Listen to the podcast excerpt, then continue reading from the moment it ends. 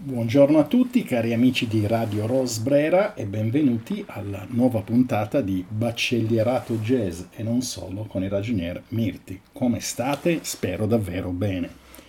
Torino a settembre è una città meravigliosa, si sta benissimo come sapete. Oltre che ascoltare molta musica e scriverne, eh, la suono anche e insegno e settembre è il mese in cui si riparte con l'anno scolastico e quindi sono molto contento perché si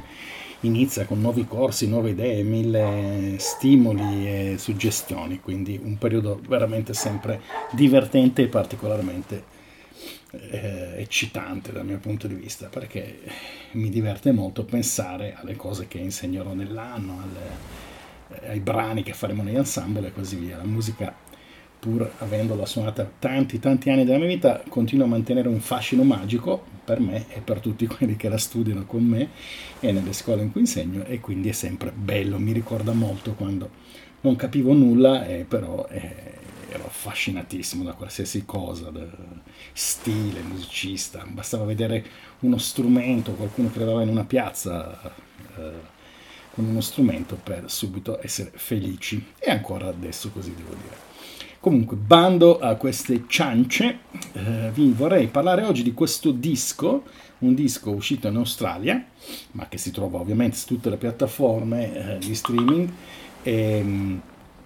eh, si intitola Undertones ed è stato realizzato dal trio di Tim Rollinson. Tim Rollinson è un chitarrista di origine britannica ma australiano è vissuto in Australia tanti tanti tanti anni, tant'è che è australiano credo come cittadinanza è molto conosciuto perché ha suonato con questo gruppo che si chiama i Directions in Groove che facevano un genere acid jazz negli anni 90 erano molto conosciuti e quindi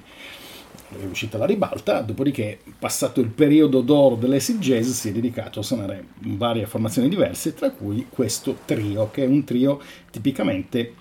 eh, jazzistico, per cui abbiamo come formazione la chitarra, l'organo Hammond e la batteria. Ci sono molti, molti tri di questo tipo famosi nella storia del jazz, mi ricordo uno dei primissimi dischi di Wes Montgomery, che appunto era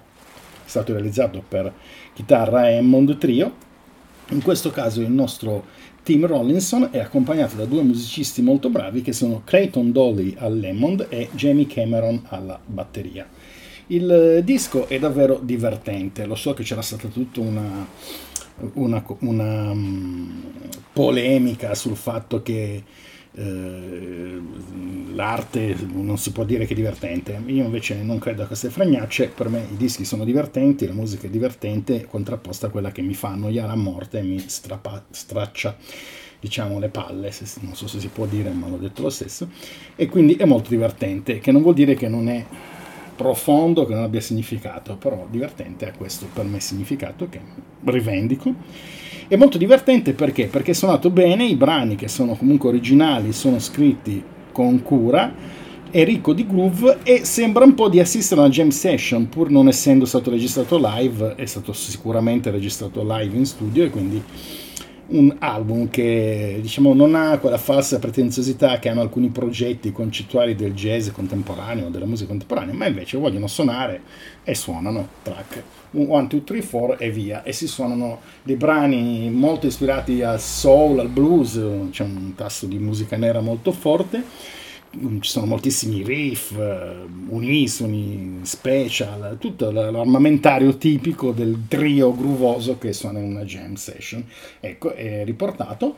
e quindi mi sono molto molto divertito eh, ad ascoltare, tanto per dire il eh, disco parte con un blues, giusto per far capire di che,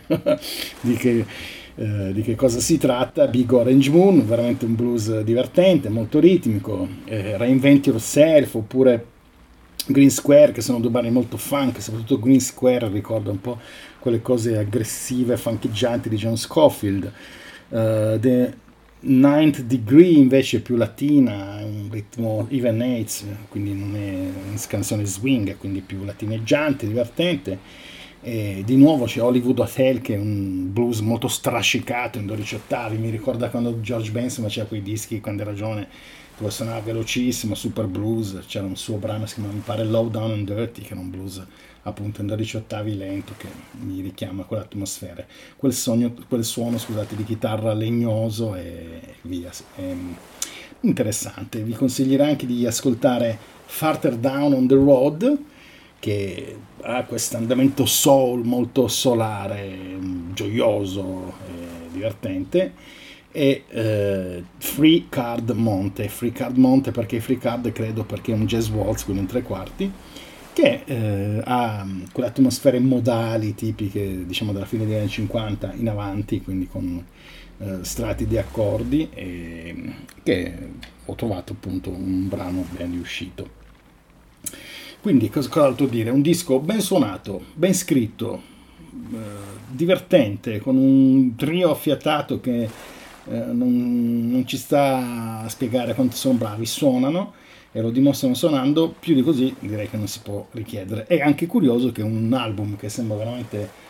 eh, arrivare diciamo, dal sud degli Stati Uniti arriva invece dall'Australia, quindi direi abbastanza intrigante anche questo. Vi ricordo quindi il uh, disco di, del Tim Rollinson Trio, Undertones il titolo, l'album è stato autoprodotto, quindi non c'è un'etichetta, lo trovate sicuramente su Bandcamp, che è un luogo che a me piace frequentare perché tiene ai musicisti. Bene, spero che eh, questo consiglio possa esservi utile, io vi auguro come sempre una buona settimana Siate felici, siate sereni, spero che tutto possa andare per meglio e a risentirci alla prossima puntata. Ciao!